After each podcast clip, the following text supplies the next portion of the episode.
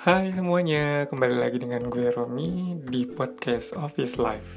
Tapi kali ini gue gak sendirian karena gue mau berbagi cerita bersama teman gue, ada Nico.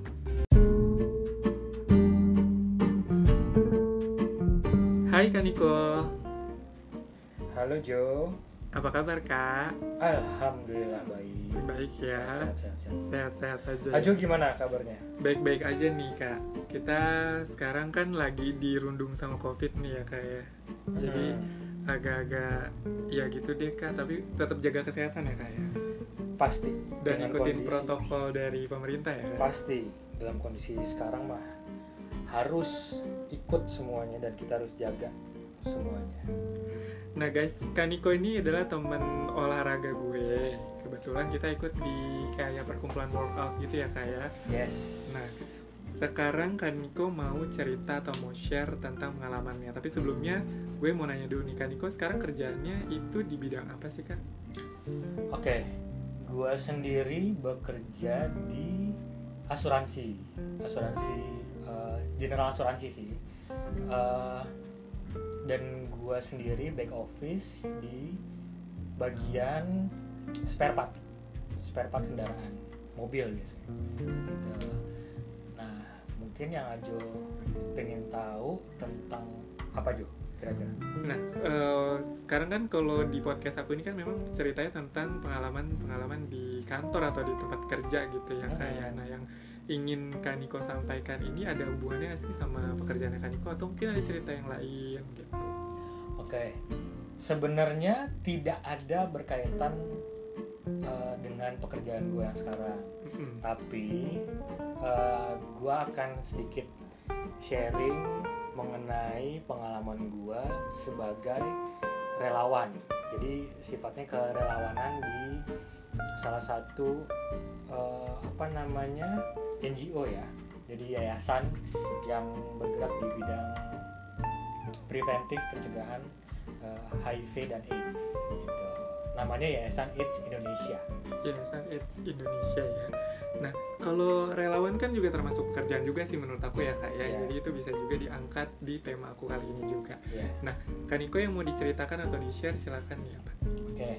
Sebenarnya ya ini sih gua mungkin ada sedikit info atau memang untuk ajakan untuk teman-teman juga sih kalau memang mungkin berminat menjadi relawan di yayasan itu atau mungkin di yayasan lain gitu ya. Intinya sebenarnya di yayasan itu, di yayasan yang uh, gua jalanin. Jadi gua saya tahu sejarahnya uh, sedikit ya. Gua join di yayasan itu sejak tahun 2003 Mm-mm. berarti kalau sa- sampai sekarang udah 17 tahun. Uh, dan sifatnya sampai sekarang masih relawan aktif. Cuma kondisinya uh, karena memang sudah banyak relawan yang lain gue akhirnya coba untuk uh, apa ya namanya memberikan kesempatan kepada relawan-relawan muda. Gitu. Nah pada saat di rela di tugasnya apa sih? Sebagai relawan itu tugasnya adalah kita memberikan informasi uh, mengenai HIV AIDS di mana lokasinya biasanya di sekolah. Di sekolah itu mulai dari tingkat SMP SMA bahkan ke kampus sampai ke lingkungan pekerjaan nah dalam kondisi seperti itu biasanya kita juga karena background dari kerelawanan ini background dari para para relawan ini macam-macam. Memang biasanya eh, mahasiswa sih yang baru bergabung. Cuma sangat sedikit sekali yang memang mereka dari jurusan kedokteran. Jadi sebenarnya informasi mengenai HIV AIDS dan ataupun memang informasi tentang kesehatan dunia kesehatan itu sangat minim sekali. Nah gimana caranya supaya relawan itu akhirnya berkompeten untuk membahas yang namanya HIV AIDS tadi itu ada Yayasan AIDS Indonesia ini ada yang namanya pelatihan. Nah pelatihan itu eh, dibekali ilmunya oleh ada psikolog ada dokter langsung. Nah dokter itu mungkin kalau memang Ajo dan teman-teman pernah tahu dulu ada yang namanya dokter Kartono. Dokter Kartono dokter Sarlito dokter Sarsanto. Nah dia ada uh, dokter Sarlito yang tahun lalu kalau nggak salah uh, sudah almarhum uh, dia aktif di bidang apa ya namanya psikologi sih psikolog dia. Nah uh, dokter Kartono yang baru saja meninggal dia salah satu uh, ketua ID dulu dulu ya. Nah kita dilatih sama mereka diberikan informasi yang sangat banyak mengenai bukan hanya mengenai HIV AIDS tapi tentang apa namanya tuh penyakit menular seksual, tumbuh kembang uh, remaja, uh, kesehatan reproduksi, narkoba seperti itu. Nah kita dibekali seperti itu karena nanti pada saat di lapangan akan pertanyaan-pertanyaan itu akan berkembang di seputar informasi itu.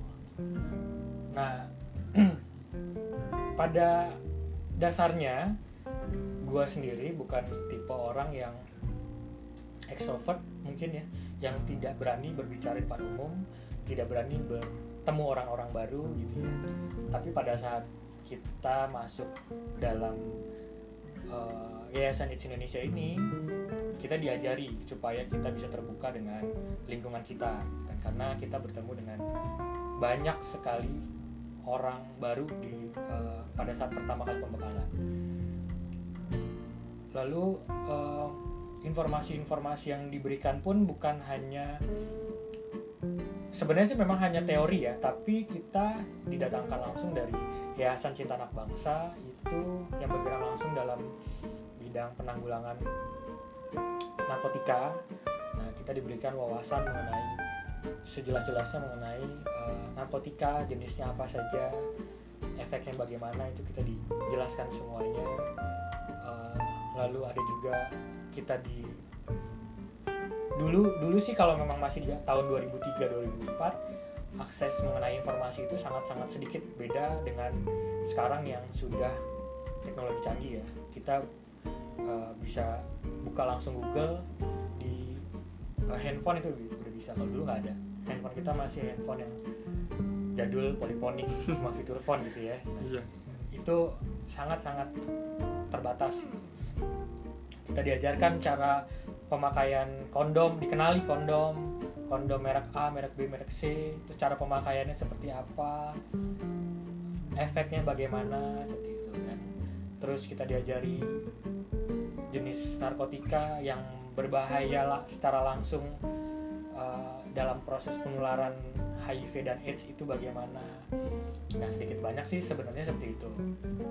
Dan uh, saya sendiri berkembang di Yayasan AIDS Indonesia sehingga uh, sedikit banyak saya berani bertemu orang banyak bisa berbicara di depan orang banyak seperti itu karena nantinya uh, kita harus berkomunikasi di kelas di lapangan di aula menghadapi uh, siswa guru mahasiswa siswa teladan yang dikirim ke luar negeri yang mungkin secara akademis mereka lebih pintar dari kita nah, tapi ya mungkin informasi yang saat itu yang kita dapatkan mungkin saya yang lebih baik itu ya dibandingkan sama adik-adik juniornya. Uh, informasi yang kita dapatkan juga terbilang valid karena memang berdasarkan dari dokter-dokter langsung. uh, langsung gitu berdasarkan dari dokter-dokter langsung yang memberikan dan menyampaikan uh, ilmunya. Sumbernya berarti sumbernya memang sudah dari sumber dokter yang valid. Sebagian besar sih itu ya.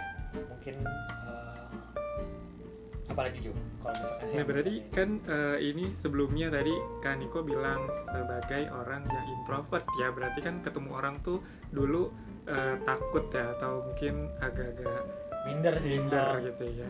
Terus kemudian dilatih untuk public speaking ya berarti ya yes. waktu itu ya.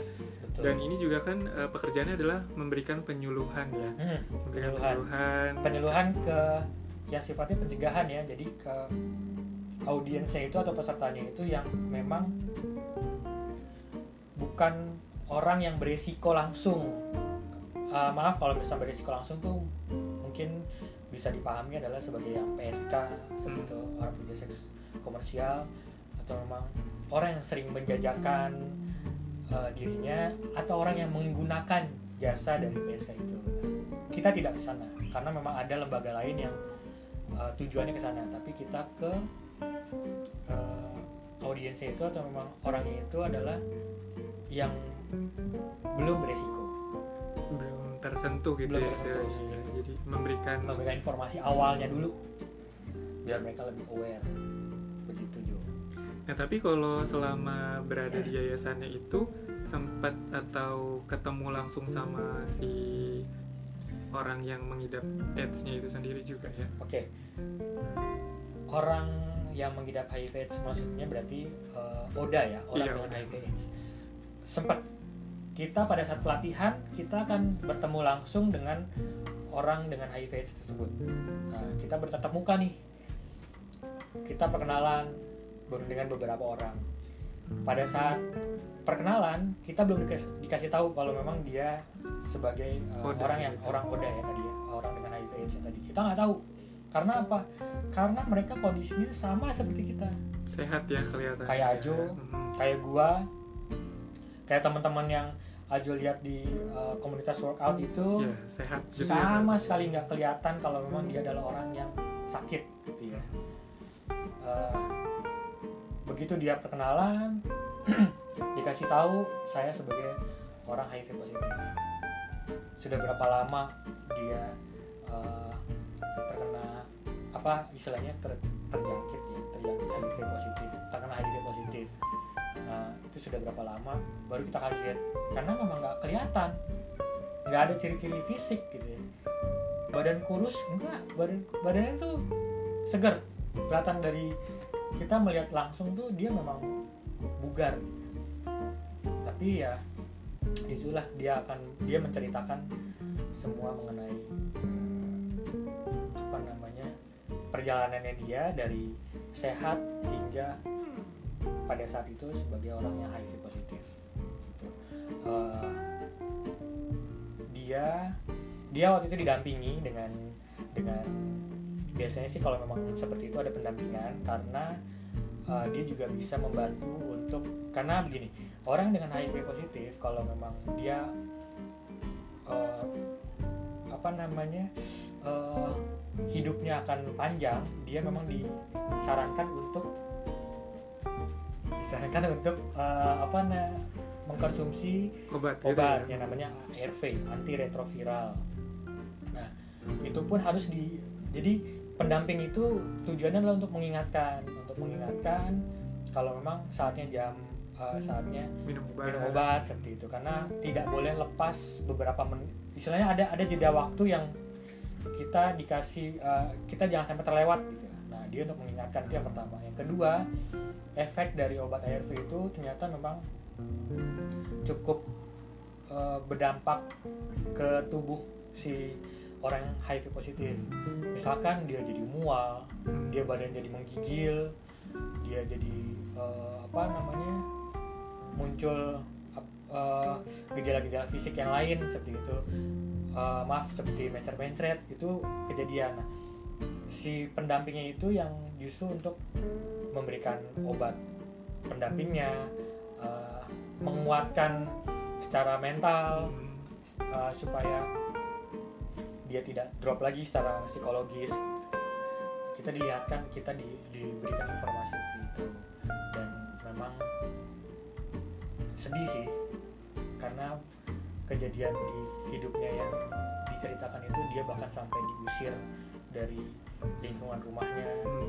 karena lingkungan rumahnya nggak tahu kalau memang penularan HIV AIDS itu seperti apa bahkan kita bersentuhan kita bertatap muka ngobrol langsung tuh nggak perlu khawatir beda sama sama sekarang ya yang Hmm. kayak covid ini kita harus pakai masker. pakai masker terus jaga jauhi jarak. droplet. Karena untuk uh, menghindari virusnya itu. Nah, kalau di HIV AIDS, HIV positif dan AIDS itu bahkan kita menggunakan peralatan makan yang sama pun tidak masalah. Nah, informasi yang orang sekitar rumahnya itu yang tidak diketahui mengakibatkan eh, dampaknya adalah dia sampai diusir jadi Nah, minim ya ah benar karena minim banget jadi dia diusir bahkan yang bikin dia drop itu adalah bukan karena dia tidak mengkonsumsi obat tapi karena psikologisnya tidak baik akibat dia diusir dia drop jadi mentalnya, Mentalnya, juga ya yang betul. harus kuat ya. ya jadi kayak mungkin kalau misalkan kayak gitu akibatnya di mental illness mungkin ya Iya, jadi kayak dia dapat tekanan juga ya dari diri, dari warga. dari orang-orang sekitarnya Hmm. gitu ya. Dia didukung sama keluarga tapi lingkungan Sekitarnya, uh, sekitarnya kayak nggak mendukung. tetangga itu nggak mendukung bahkan dia sempat diberikan satu rumah yang orang-orang itu nggak tahu statusnya dia begitu tahu sama tetap diusir diusir juga. Karena ya itu minimnya informasi, ya. itu dulu ya Sekitar. itu dulu ya kalau sekarang saya rasa informasi mengenai HIV dan AIDS itu jauh lebih berkembang jauh lebih signifikan gitu ya dibandingkan yang dulu Karena eh, banyak-banyak juga penyuluhan yang sekarang Iya. yang sudah mulai dini. Ya. yayasan juga bukan cuma satu kan yayasan tuh banyak jadi pasti informasi itu banyak diterima sama warga-warga masyarakat sekarang lah seperti itu Nah, eh, sekarang pertanyaan aku adalah waktu penyuluhan nih kan Kaniko juga datang nih ke beberapa tempat yang Yes. melakukan penyuluhan. Iya. Nah, pengalaman selama Kaniko eh, memberikan penyuluhan itu ada nggak sih eh, pengalaman-pengalaman yang nggak kurang enak misalnya kayak ditolak nih dari si eh, ininya ya peserta oh dari sekolah penyuluhannya mungkin gitu ya. Eh, karena takutnya kan kalau sekolah kan eh, masih tabu ya misalnya gitu kayak memberikan eh, kondom tadi kan Iya, bilang kayak gitu ya kondom. kayak alat kontrasepsi agar tidak tersebarnya virus itu gitu sex kan gitu. education Mm-mm, sex education kan di Indonesia agak kurang eh, bisa diterima ya Iya. apalagi kalau di sekolah gitu penolakan ya banyak sih sebenarnya penolakan tapi sebenarnya sekolah yang kita datangi sebenarnya sudah diberikan proposal jadi kita sudah disetujui secara eh, apa ya secara lisan sih sebenarnya oleh pihak sekolah kita dari dengan kepala sekolahnya langsung ataupun dengan wakil kepala sekolah atau dengan guru BK jadi diatur waktu eh, waktu yang kosong baik itu dari kelas meeting pada saat kelas meeting atau memang mengambil salah satu mata pelajarannya. Bahkan kalau memang gurunya pun ingin ikut serta di sekolah di kelas itu pun nggak masalah sebenarnya ya pada saat itu. Pada saat kita datang ke sekolah pun kita memberikan surat tugas kita memberikan sedikit informasinya mengenai apa saja materi yang akan kita sampaikan. Boleh tidak kita berikan materi mengenai eh, hubungan seks? Boleh tidak kita memberikan materi mengenai kondom? Boleh tidak kita menunjukkan kondomnya? Boleh tidak kita menunjukkan dildonya? Cara pemasangannya itu boleh atau tidak?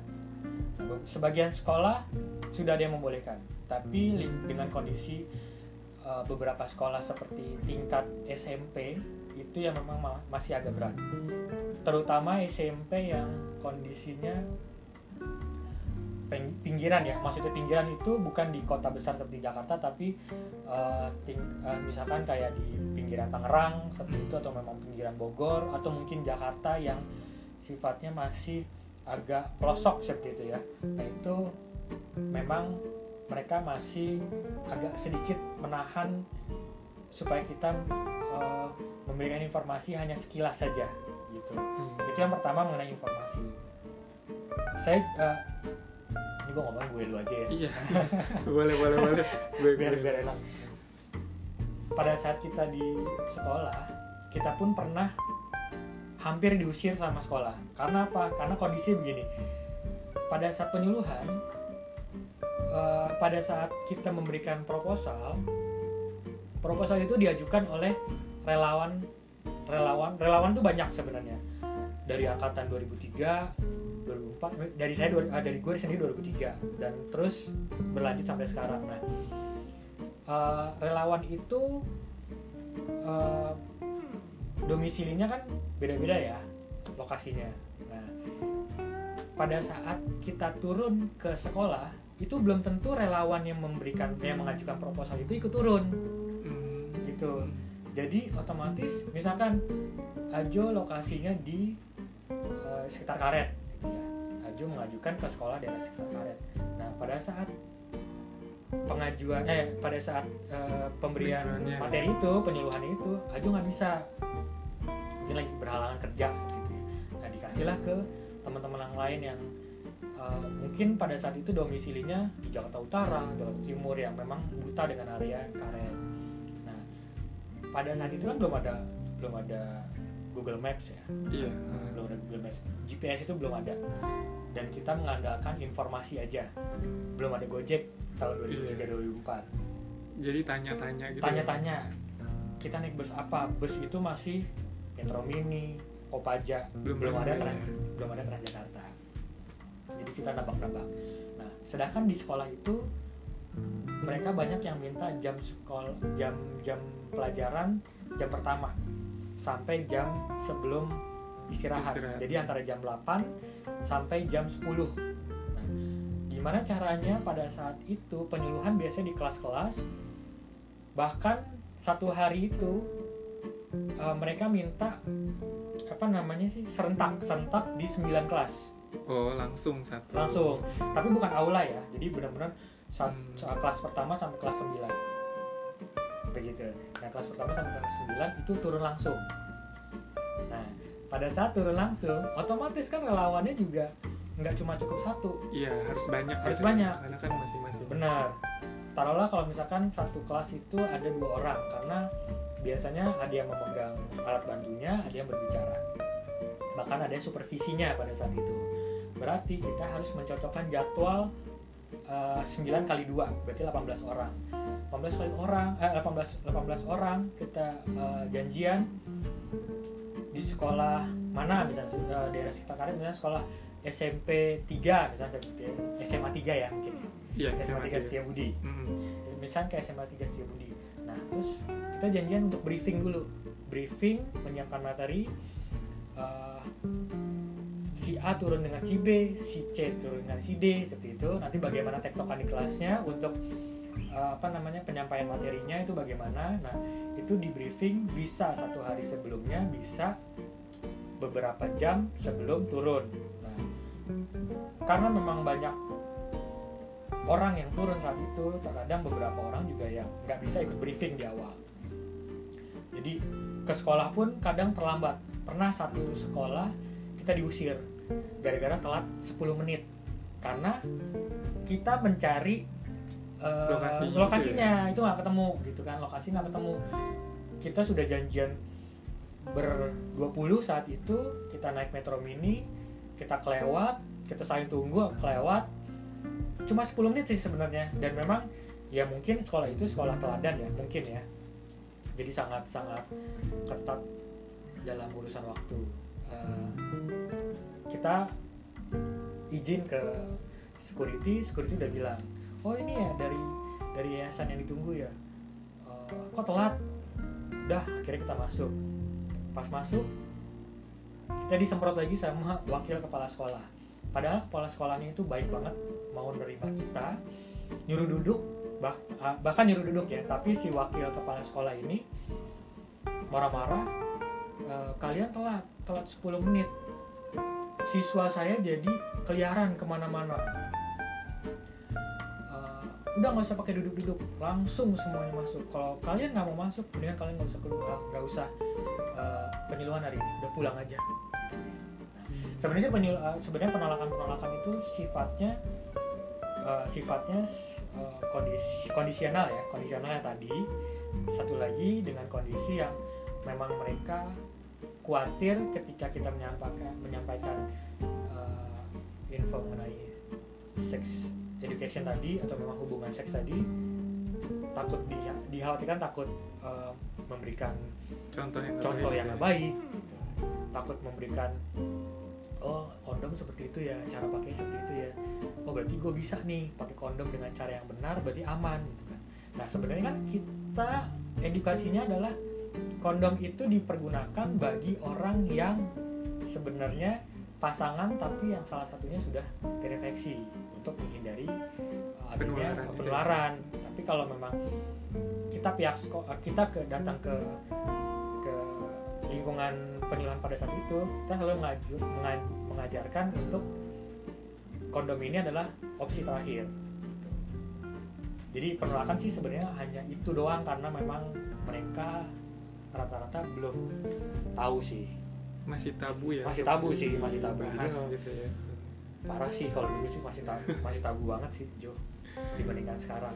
Terus ke pertanyaan aku selanjutnya ini kan dia bergeraknya NGO ya tadi ya Iya. Kak, ya. Nah itu kan berarti eh, relawan ini kan mayoritas tidak ada bayarannya nih kan ya gitu. Jadi eh, selama tadi 17 tahun menggeluti sebagai relawan di yayasan berarti Kaniko tidak diberikan eh, honor ya atau bayaran ya Iya. Jadi kalau secara hitam atas putih kontrak itu nggak ada kita bayaran. Mereka memberikan hanya sekedar uang transport sih.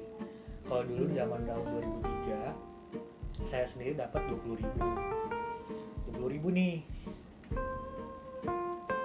2003 20 ya. ribu 2003 oke 2003 itu gua ada di lokasi di Ciledug kantornya Yayasan AIDS Indonesia ini ada di Sleepy depan Sleepy Jaya di Hotel Menara Peninsula. Ketika kita mau penyuluhan kita harus ada briefing dulu. Jadi harus dari Ciledug ke gua Sleepy harus ya. ke Sleepy dulu gitu ya. Itu bisa di hari sebelumnya atau memang di hari H. Nggak boleh tuh gue datang misalkan penyuluhannya ada di Ciledug gue nggak boleh tuh datang ke Ciledug dulu langsung ke sekolahan di Ciledug tuh nggak boleh gue harus briefing dulu ke Sleepy dari Sleepy gue harus bareng-bareng sama temen ke tempat Ciledug ya. Hmm, misalkan ya lokasi di situ dari situ ntar kita harus evaluasi lagi evaluasi hasil dari penyuluhan ke, Ke Sleepy kantor lagi. lagi. bayangkan itu sudah habis waktu sudah habis eh, tenaga 20.000 ribu itu bisa dapat apa gitu. Ya. tapi ya lagi-lagi kita nggak bisa kita tidak akan menuntut sih sebenarnya. 20.000 ribu itu nggak cukup nggak. Karena memang tujuannya adalah kita sifatnya kerelawanan. Jadi ya, sukarela. Ya jadi memang ini untuk ya relawan gitu ya. Jadi Relawan. memang ikhlas Ya, menjalaninya gitu ya. Jadi bukan sih. bukan karena ada bayaran tapi karena memang ingin memberikan informasi yang positif ya. Positif benar. Jadi agar eh, Indonesia sih terbebas gitu ya dari HIV. Iya sih Jo. Lebih susah Jo. Bisa ya? Kasusnya makin tinggi sih. Makin tinggi ya? Tinggi sampai dengan 2020 ini juga masih tinggi? Masih tinggi banget Jo. Eh, kasusnya itu udah di atas 200 ribu dua ratus ribu. Itu beberapa tahun tahun silam yang gue tahu ya Jo ya. Karena si karena informasi ini kondisinya bisa didapat itu per tiga bulan sekali dari eh, apa ya dulu tuh ada ada ada komisi penanggulangan eh, AIDS gitu sekarang tuh dipegang sama Kementerian Kesehatan tuh gimana gitu sih gue juga kurang tahu ya kurang paham sekarang. Eh, kita per tiga bulan. Nah itu pun kadang-kadang nggak cepat kita dapat informasinya. Nah in eh, jumlah kasusnya jumlah kasus HIV AIDS ini eh, sudah di atas 200 ribu itu yang itu adalah orang yang mau melakukan tes tes HIV ya Eh, perbandingannya bisa 100 kali lipat dengan orang yang tidak mau atau memang takut untuk melakukan pemeriksaan. karena di- mereka takut gitu ya takut Nah, positif dia takut positif, dia bisa diusir sama keluarga, dikucilkan dikucilkan sama teman-temannya. Itu makanya orang eh, takut dan kasus-kasus kasus yang ketahuan itu ya sebenarnya cuma sepersepuluh sih Eh, fenomena gunung es Jo. Hmm. Jadi yang kita tahu itu 200 eh, ribu itu yang kecil. Nah, sedangkan di, bawahnya di bawahnya itu udah melebar ke mana-mana. yang nggak berani untuk tes atau nggak berani buat Ya. speak up ya gitu ya Dan yang tahu, orang yang nggak tahu informasinya, orang yang melakukan hubungan seks sembarangan tanpa tahu eh, penularan HIV AIDS itu kayak gimana, itu dia dia nggak tahu nih, misalkan dia nggak tahu dia melakukan hubungan seks tanpa sadari, misalkan ya, misalkan eh, dia pelaku hubungan seks, dia melakukan hubungan seks secara bebas gitu ya, Eh, seks bebas dari pasangan A ke B ke C. Nah pada saat A dia mungkin masih aman tapi dia nggak tahu kalau memang A itu sudah ada HIV positif dia nggak tahu dia menularkan ke ke ah, si A itu menularkan ke dia gitu ya. nah dia merasa masih sehat. Akhirnya dia melakukan hubungan seks lagi ke B. Melakukan hubungan seks lagi ke B sebenarnya dia itu sudah terpapar. Sudah terpapar uh, dengan virus HIV cuma dia tidak tahu. Akhirnya menularkan ke si B. Si B merasa sehat. Si B melakukan hubungan seks lagi dengan yang lain. Nah dia melakukan hubungan seks lagi dengan C. Seperti itu. Menyebar seperti itu. Nah itu yang akhirnya penyebaran itu akan terus meningkat jadi karena memang eh, si virus ini tuh nggak kelihatan secara fisik gitu ya kak jadi merasa kayak kita sehat iya nggak ada gejala nggak ada gejala Nggak ada gejala. terus dia merasa sehat dan nggak pernah melakukan tes Hmm. tapi akhirnya ternyata dia itu sudah membawa virus itu Ya, di dalam dirinya sudah ada virus HIV tadi. Sebenarnya kalau misalkan gejala itu tergantung kondisi tubuh kita ya. Kita dalam kondisi fit atau enggak. Kalau memang dia tidak fit, biasanya muncul gejala itu sekitar tahun 3 sampai tahun kelima. Tahun 3 tahun kelima baru muncul gejala. Gejalanya itu baru seperti eh, gampang capek, gampang keringetan, terus berat badan turun secara drastis muncul benjolan itu adalah gejala umum terkadang benjolan itu tidak tidak langsung kelihatan kadang nggak langsung berat badan turun terus uh, kelihatan juga butuh beberapa tahun. Nah, dia nggak tahu kondisi seperti itu.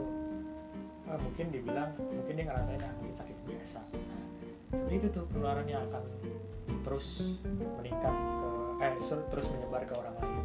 Karena kalau dari 2003 penjualannya udah mulai eh, sudah aktif gitu ya. Terus sampai sekarang eh, positifnya atau kurvanya tetap naik gitu kan maksudnya apalagi tidak diberikan penyuluhan Iya. gitu ya kan akan lebih daripada yang saat ini Hmm, mungkin benar. gitu.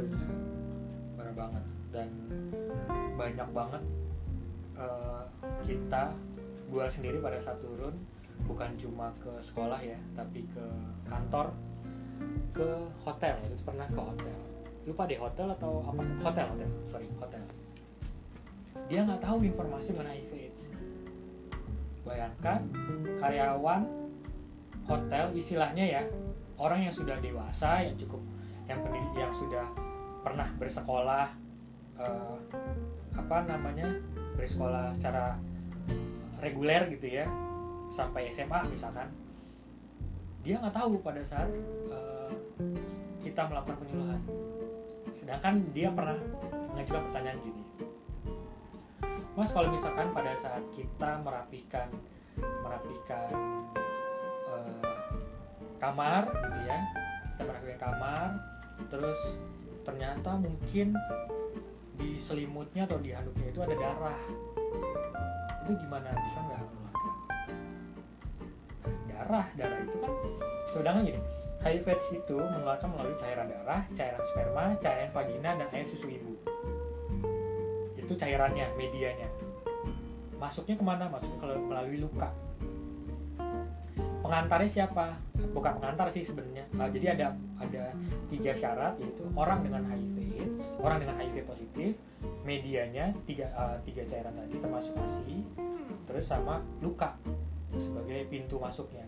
Nah kalau memang taruhlah darah itu dari orang yang sebelumnya sudah HIV positif pada saat dia melakukan merapikan peralatan tadi ada darahnya yang cukup banyak mungkin kecelakaan atau mungkin melakukan penyiksaan atau memang, melakukan uh, pengguna narkotika jenis putau gitu ya yang perlu suntik yang akhirnya banyak darah itu mungkin aja bisa.